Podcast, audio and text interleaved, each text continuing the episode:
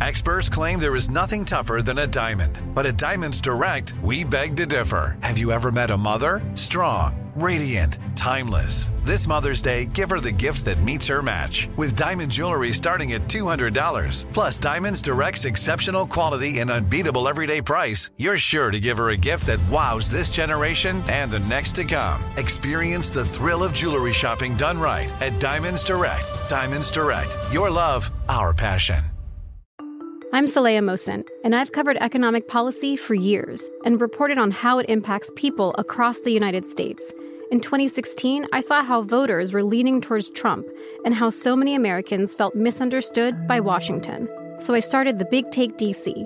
We dig into how money, politics, and power shape government and the consequences for voters. With new episodes every Thursday, you can listen to the Big Take DC on the iHeartRadio app, Apple Podcasts, or wherever you get your podcasts. The Big Take from Bloomberg News brings you what's shaping the world's economies with the smartest and best informed business reporters around the world. We cover the stories behind what's moving money and markets. And help you understand what's happening, what it means, and why it matters every afternoon. I'm Sarah Holder. I'm Saleha Mohsin. And I'm David Gura. Listen to The Big Take on the iHeartRadio app, Apple Podcasts, or wherever you get your podcasts. From the Abraham Lincoln Radio Studio at the George Washington Broadcast Center, Jack Armstrong and Joe Getty. The Armstrong and Getty Show.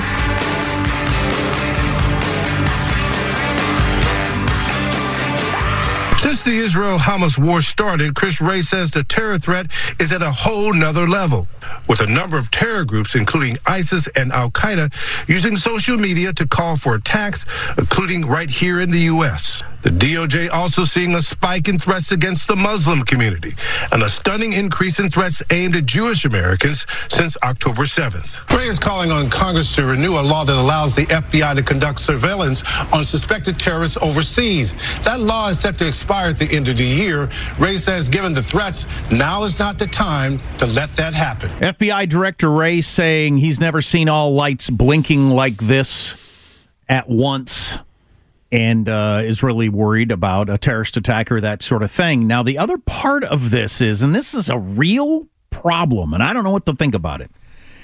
He testified all of this on the same day that he's begging Congress to renew the 702 authority. That's the name of the code or statute or whatever.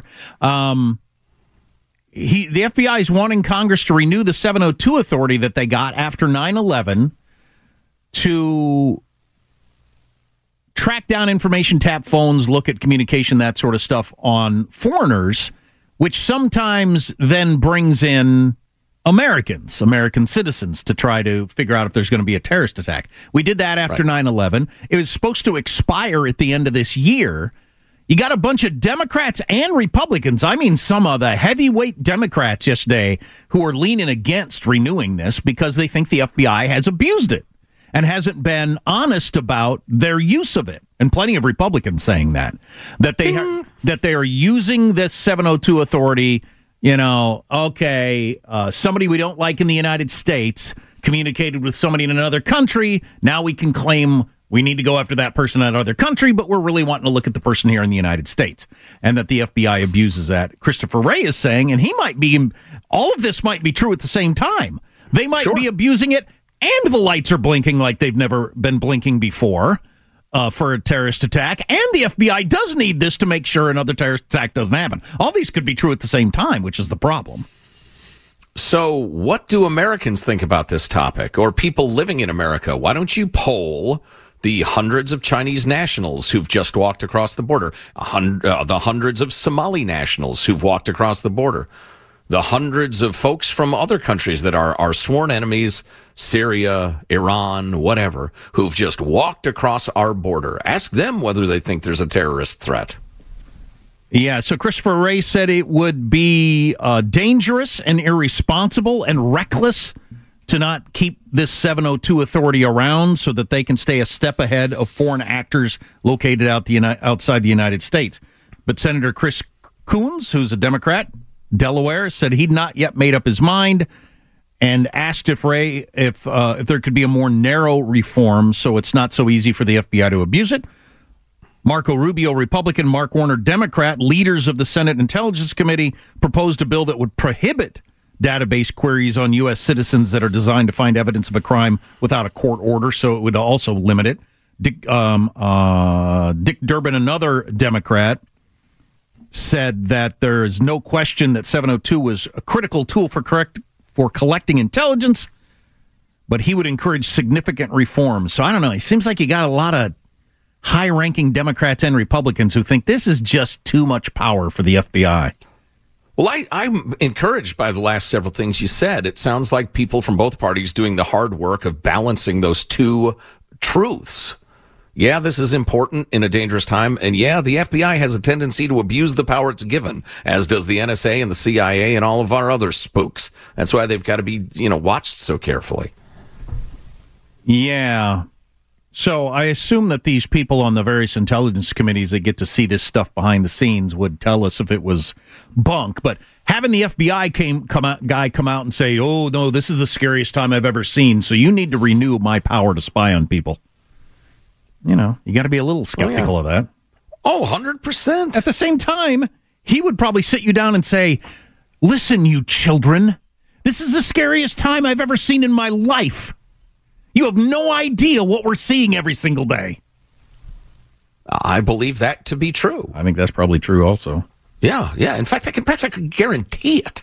And if you give extraordinary powers to government officials, they will abuse them. Since we're this kind of show, I might as well quote Mike Lee, Utah Republican, who said that during his 13 years on the committee, he'd pressed multiple FBI directors about civil liberties violations associated with this surveillance program and had re- been repeatedly given false reassurances about reforms. Every darn one of them has told me the same thing. Don't worry about it. We've got this taken care of. We've got new procedures. It's going to be different now. It's never different. You haven't changed. We have no reason to trust you because you haven't behaved in a manner that is trustworthy. Beautifully said. I'm yep. so reminded of the whole uh, are there bad cops? Yes, of course there are. Therefore we, therefore, we should defund the police. Depolice. If we defunded the police, the cities would look just like the suburbs. I mean, you've got to be an effing moron to think that. Of course we need police, and of course we need to regulate police and call them to account. You know, I barely got started on the whole uh, standard based grading thing last hour. I bit off more than I could chew in the time. I blame myself. But let me hit you with the idea and the reality of it. Okay. You know, we may have to come up with some sort of Thomas Sowell ding because I refer to him frequently enough. He's, you know, I, I, for folks who are not familiar with the origin of the Hitler ding,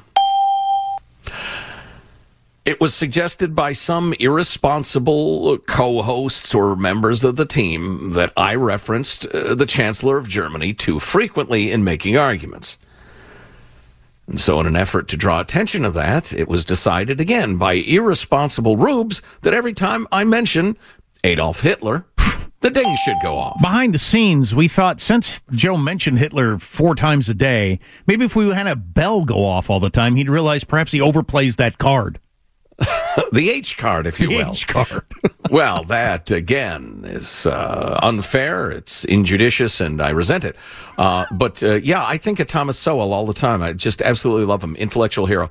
Um, but this standards-based grading thing is a perfect example of what he said about the 20th century. The the history of the latter half of the 20th century is getting rid of what works in favor of what sounds good. So here's the AB. Here's this uh, biology teacher in Dublin, California, which is going to uh, uh institute this uh, standards based grading system, which is you don't get points for homework, you don't get points for participation, you don't get points for taking quizzes. Everybody learns differently and at different paces. As long as you master the stuff eventually, uh, that's fine.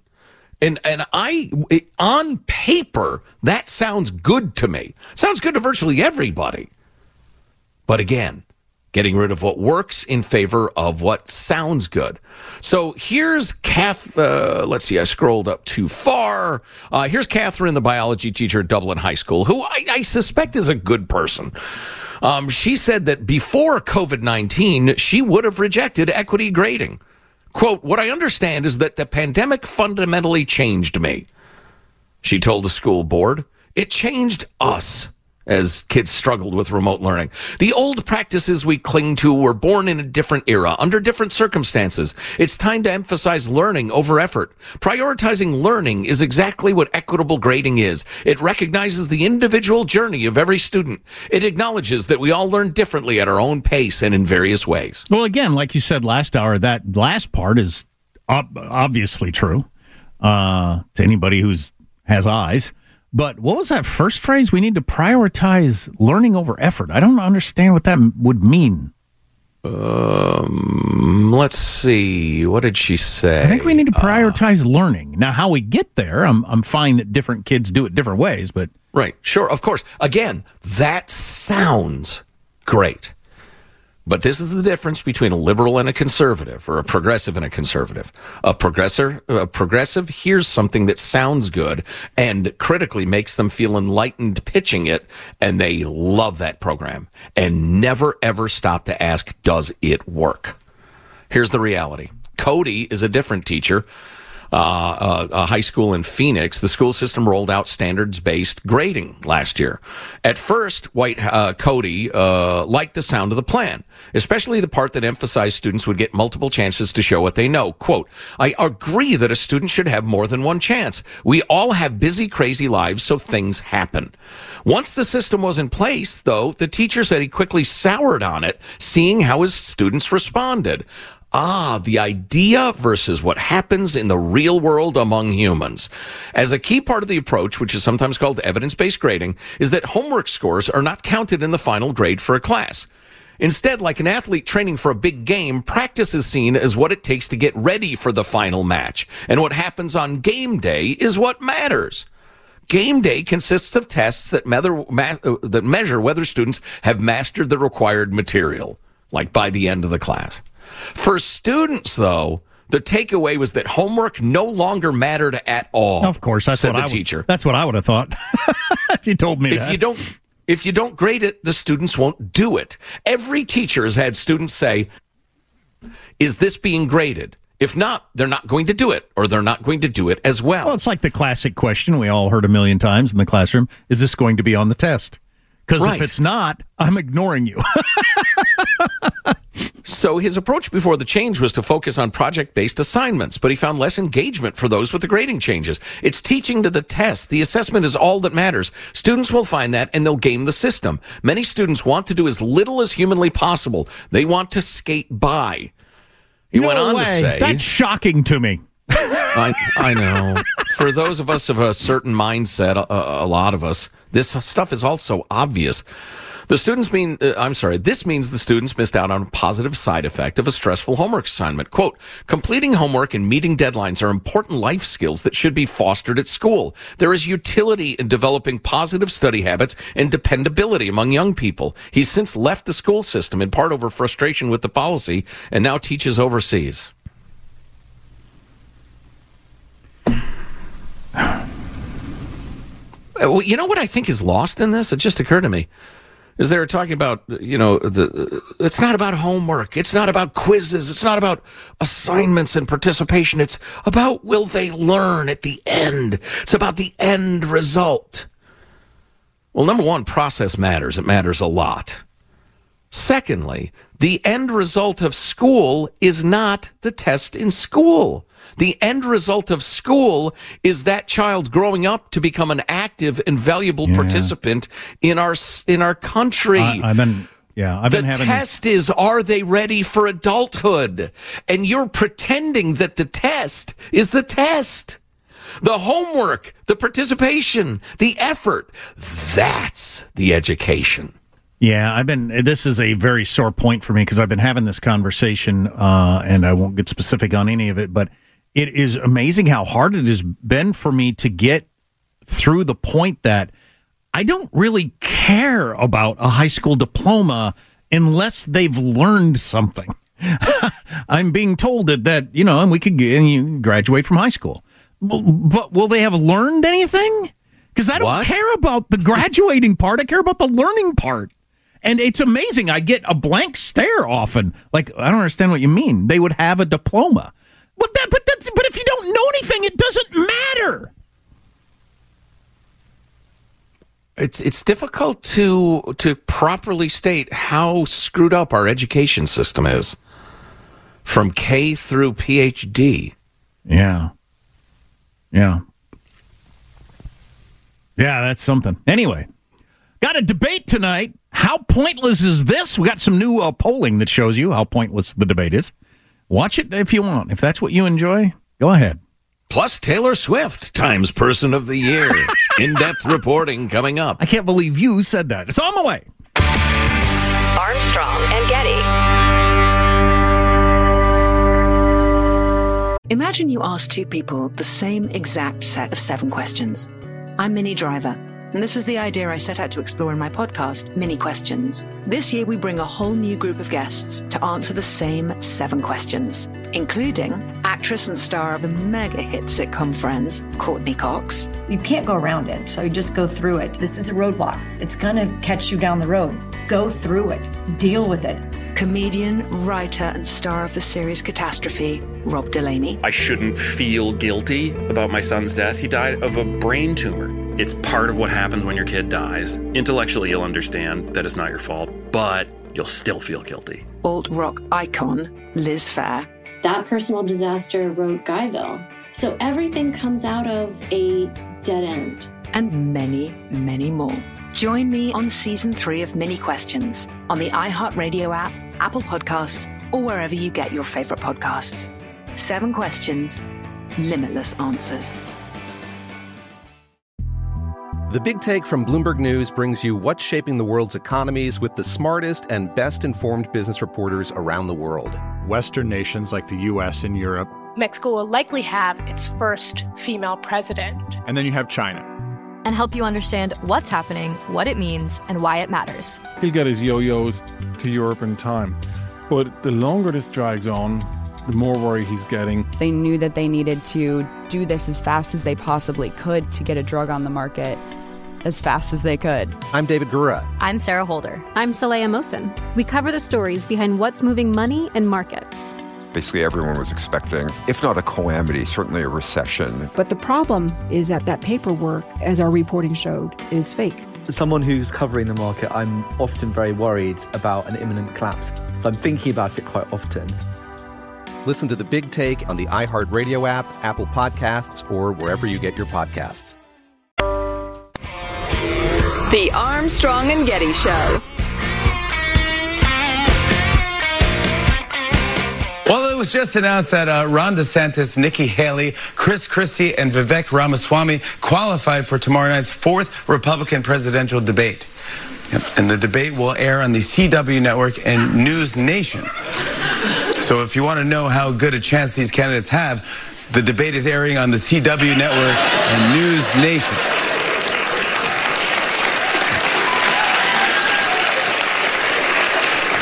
At this point, watching these debates is like watching a middle school play. It doesn't really matter. You just hope that they're having fun up there. All right, that was a good joke. yeah, that's what I thought. It was worth it. The juice was worth the squeeze for that last year. I hope they're just having fun up there because it's pointless. The debate tonight, and I'll have to figure oh, out how to. Hey, v- sorry, very brief breaking political news. Kevin McCarthy's done in the House. He's resigning. Yeah, I saw that hint yesterday and turned out to be true today. Yeah. Um, he. F y'all, I'm out.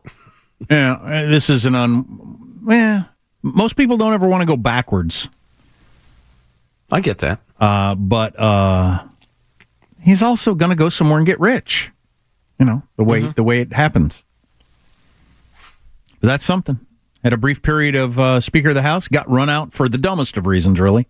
Um, although he angered a whole bunch of people behind the scenes. If he was, if you're a jerk to enough people, it ain't you know it's going to come back to haunt you.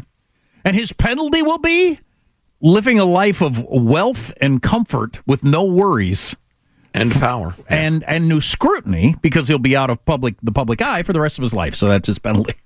Correct. anyway, uh, back to the debate, which is tonight.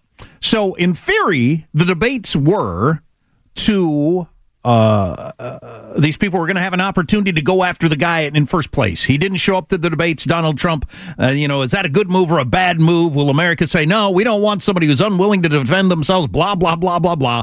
Can they take down Trump? What's the strategy of, of, uh, of uh, Asa Hutchinson and uh, some of the other no names I can't even remember to try to bring down Trump? Well, anyway, here's the stat that most sticks out to me Trump's lead in the national race on the day of the first debate was 41 points.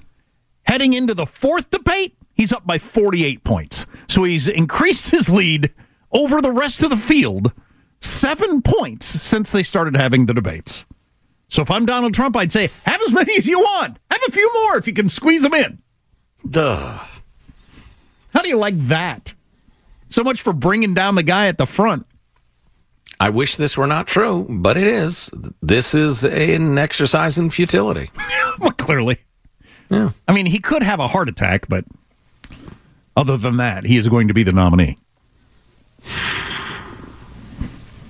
Some university presidents refusing to answer the easiest question ever about Israel and Hamas. Stay tuned. Armstrong and Getty. Imagine you ask two people the same exact set of seven questions. I'm Minnie Driver, and this was the idea I set out to explore in my podcast, Minnie Questions. This year, we bring a whole new group of guests to answer the same seven questions, including actress and star of the mega hit sitcom Friends, Courteney Cox, You can't go around it, so you just go through it. This is a roadblock. It's gonna catch you down the road. Go through it. Deal with it. comedian, writer, and star of the series Catastrophe, Rob Delaney, I shouldn't feel guilty about my son's death. He died of a brain tumor. It's part of what happens when your kid dies. Intellectually, you'll understand that it's not your fault, but you'll still feel guilty. alt rock icon, Liz Phair, That personal disaster wrote Guyville. So everything comes out of a dead end. and many, many more. Join me on season three of Minnie Questions on the iHeartRadio app, Apple Podcasts, or wherever you get your favorite podcasts. Seven questions, limitless answers. The Big Take from Bloomberg News brings you what's shaping the world's economies with the smartest and best informed business reporters around the world. Western nations like the US and Europe. Mexico will likely have its first female president. And then you have China. And help you understand what's happening, what it means, and why it matters. He'll get his yo yos to Europe in time. But the longer this drags on, the more worry he's getting. They knew that they needed to do this as fast as they possibly could to get a drug on the market as fast as they could. I'm David Gura. I'm Sarah Holder. I'm Saleha Mohsin. We cover the stories behind what's moving money and markets. Basically, everyone was expecting, if not a calamity, certainly a recession. But the problem is that that paperwork, as our reporting showed, is fake. As someone who's covering the market, I'm often very worried about an imminent collapse. So I'm thinking about it quite often. Listen to the Big Take on the iHeartRadio app, Apple Podcasts, or wherever you get your podcasts. The Armstrong and Getty Show.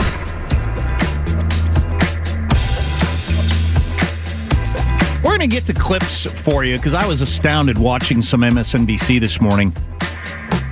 Uh, the way they were blasting Congressperson Jayapal for her lack of willingness to just flat out answer the question or just state boldly, yes, it's a war crime and horrifying that Hamas raped Israeli women to death. Yes.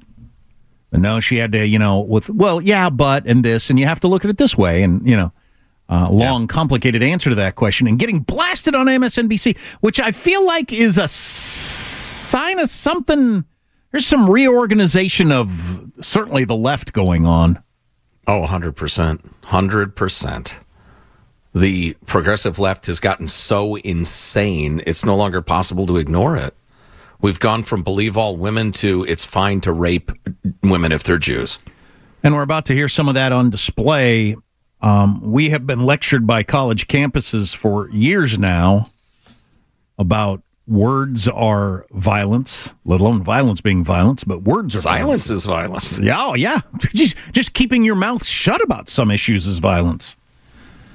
And uh, microaggressions being treated like they're, you know, being shot or something like that on college campuses. And then we found out after October 7th, oh, you only meant it for things that you agree with because anything that, uh, you know, rape of Jews or whatever, you're okay with that. Right, exactly. Because, you know, because occupation and colonialism and all that sort of stuff. What? All right. They come at you with a moral argument. All they want is power. So they got these various guidelines and codes on these college campuses, and we're talking about the most elite universities in the country here. And some of the presidents were on Capitol Hill yesterday in a uh, hearing, and this is Republican Representative Elise Stefanik in this particular case talking to the president of the University of Pennsylvania about whether or not some things recently being said on their college campus violates their own rules. Here's how it went. Ms. Magill, at Penn, does calling for the genocide of Jews violate Penn's rules or code of conduct? Yes or no?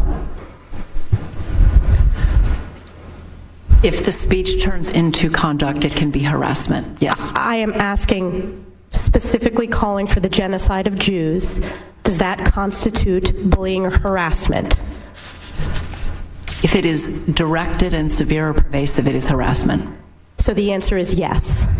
It is a context dependent decision, Congresswoman. It's a context dependent decision. That's your testimony today. Calling for the genocide of Jews is depending upon the context. That is not bullying or harassment. This is the easiest question to answer yes, Ms. Magill. So is your If testimony if that it- you will not answer yes? If it uh, is, if the Yes speech or no? becomes, if the speech becomes conduct, it can be harassment. Yes. Conduct meaning committing the act of genocide? The speech is not harassment? This is unacceptable, Ms. Magill. I'm going to give you one more opportunity for the world to see your answer. Does calling for the genocide of Jews violate Penn's code of conduct when it comes to bullying and harassment? Yes or no? It can be harassment. The answer is yes.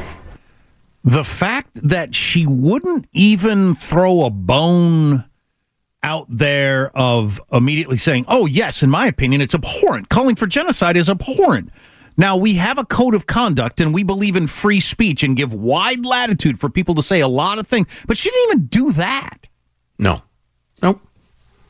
Wasn't willing to for some reason. I'll let you speculate uh, about the reason in your own mind. On a college campus where if you said Asian people seem to be really good at math, you would be pilloried. You would be dragged in front of a hearing. You would perhaps lose your your status as a student. You might get tossed out.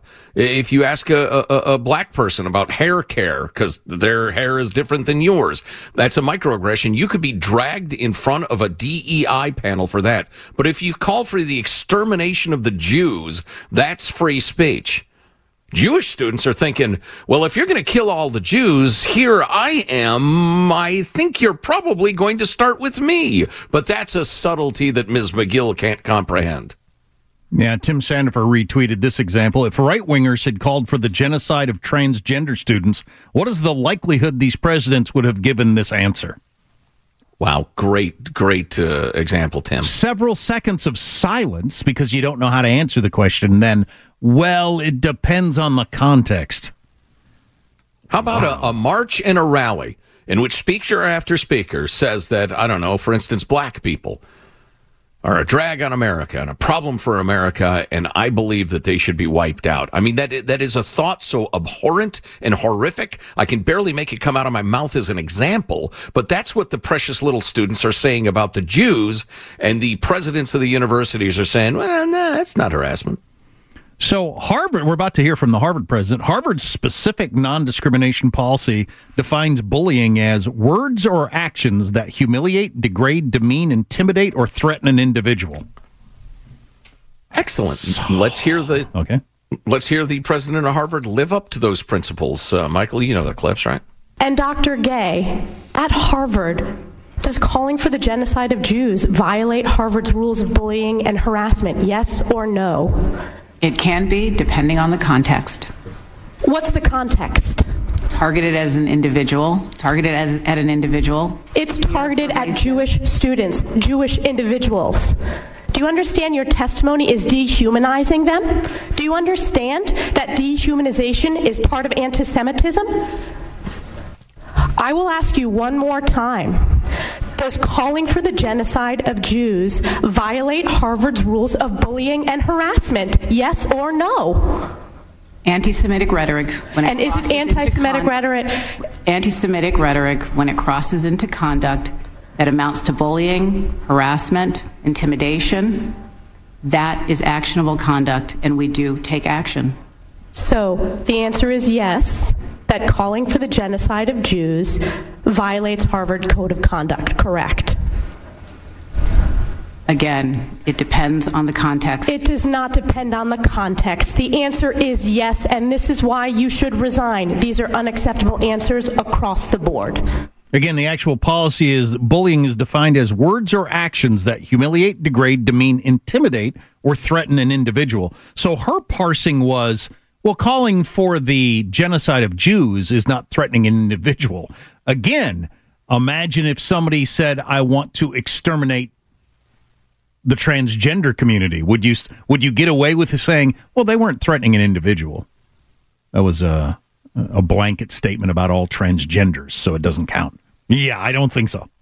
Never in a million years. And I'd kind of missed that subtlety that uh, Ms. Stefanik pointed out. And, and this is the logical conclusion, the insane logical conclusion of a lot of the uh, the racialist attitudes of the neo-Marxists, is that you can call for the genocide of Jews, but if you don't specifically say to one individual, and you're a Jew and I'm going to kill you, that individual doesn't matter. Because of course every race, every ethnicity, every every religion has inborn characteristics. We know that. Every white person is an evil white supremacist.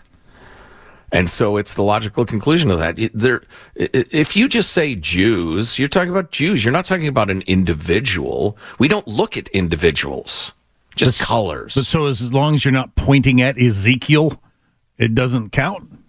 Right. You specifically, I want to kill you first. That's correct. So my maybe I'm being too charitable to these university presidents because I find it hard to believe that they feel that way. I'm I'm going with they're doing this because they're afraid of their own students. They feel they serve at the behest at their of their radical students, and they'll get run out of office if they don't answer these questions this way. Or do you think they actually they actually don't mind people calling for the genocide of the Jews? I think at best they're torn. They've realized the horror of the little monsters they've created, but I'll bet they're true believers. That's crazy. That's what I would guess. I think they're espousing evil, which makes them evil people. Evil exists. It's one of the great failings, I think, sometimes of, of America is we we think everybody is nice or wants to be nice or is just misguided. They're evil. Anyway, a word from our friends at My Pillow. They're asking you to try out their new two new lines of My Towels. What makes these towels great is they are absorbent, they're soft, and they work. Why do they work? Because 100% long staple Sherpa cotton, of course. This comb ring spun cotton is what make these towels absorbent and softer than ever. And now you can get a six piece set for an amazing introductory sales price, sale price of as low as $29.98 with the promo code GETTY. You can get the designer premium line for just 20 bucks more and no matter which one is right for you and your family, that's 50% in savings. These towels are absorbent and soft and wonderful. To find this offer, just go to mypillow.com, click on the radio listener special square, check out the new My Towel 6-piece towel sets. That's right, 6-piece sets for $29.98 and $49.98. 50% savings. Remember, enter that pro- code GETTY at mypillow.com. Look for the radio listener special square and remember that code GETTY. Happy toweling. Now back to the horror and outrage. Well, let me read more from their actual policy because there's actually more than what I said that's pretty interesting. This is their actual policy definition of bullying. Uh, is used as this is from their paperwork. You probably have to sign to work there. Bullying, used as shorthand for hostile and abusive behavior or power based harassment, is defined here as harmful interpersonal aggression by words or actions that humiliate, degrade, demean, intimidate, or threaten an individual or individuals. For a violation of the policy to occur, such aggression must be sufficiently severe or pervasive and objectively offensive that it creates a work, educational, or, or living environment that a reasonable person would consider intimidating, hostile, or abusive. Ding, ding, ding, ding, ding. I mean, it's not even close, is it? Yeah, you know what I think the the wriggle out for them was that if I say in a classroom one time, uh, I believe the genocide of the Jews would be appropriate. That's protected, allegedly. Although all those other examples of things you could say, you would be hauled before their disciplinary committee and, and kicked out of Harvard for saying them even once. What Ms. Stefanik didn't point out, or at least I haven't heard her on tape pointing out, is it is uh, what were the words persistent and and uh, repetitive because they're having these rallies and marches and chants sure. all the damn time. So don't hide behind if somebody utters the words once in a, a seminar because that's what those university women were trying to do. But it's it's already met your definition. What Ms. Stefanik is asking about is those things. Worth pointing out also, Bill Ackman, who's a, uh, a Jewish American Harvard grad, eminent investor and financier, is uh, he's he's the lead guy in calling out Harvard for these outrages and getting people to cancel donations and that sort of thing. And he wrote a couple of interesting points about this. It depends on the context and whether the speech turns into conduct, that is actually killing Jews. This could be the most extraordinary testimony ever elicited in the Congress and certainly on the topic of genocide, which, to remind us all, is, quote, the deliberate killing of a large number of people from a particular nation or ethnic group with the aim of destroying that nation or group. The president's answers reflect the profound educational, moral, and ethical failures that pervade certain of our elite educational institutions, due in large part to their failed leadership. Yeah, that part about the not only uh, crosses the line if they actually take the action. So if they actually start to commit a genocide, you would uh, frown upon that. Well, that's good to know. We'll have a disciplinary hearing. Yes. Now, I noticed you killed 50 Jewish students. We're going to have to ask you to come to the dean's office. Wow. We have a problem, friends. So crazy. And again, like, like, I said earlier, I can't believe that they didn't answer the question just to get them off their back, just to make their lives easier. Just so you know, nobody will hear about this. This won't get outside this room, really, if I just say, oh, yeah, that is uh, that's horrifying and uh, violates our policy, and we're going to crack down on it. And then you're done, and you go home, and you probably wouldn't even make the news. Mm-hmm.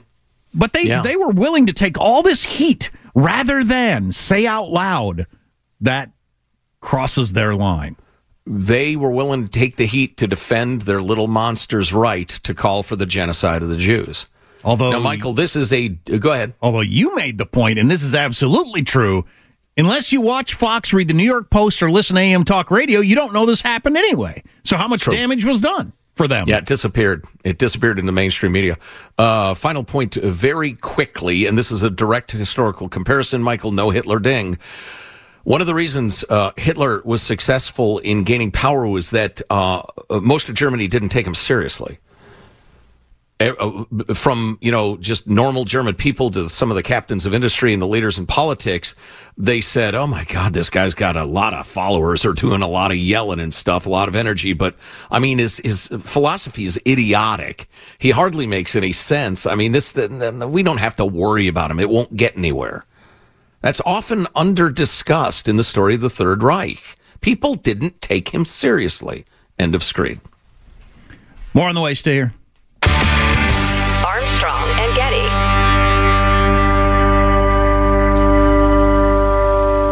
Imagine you ask two people the same exact set of seven questions.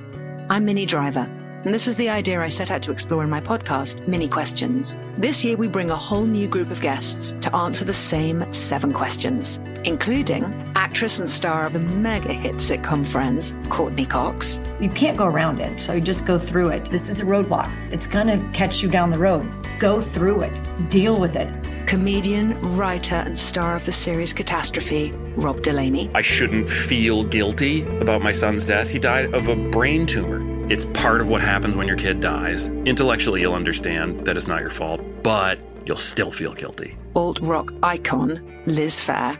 That personal disaster wrote Guyville. So everything comes out of a dead end. And many, many more.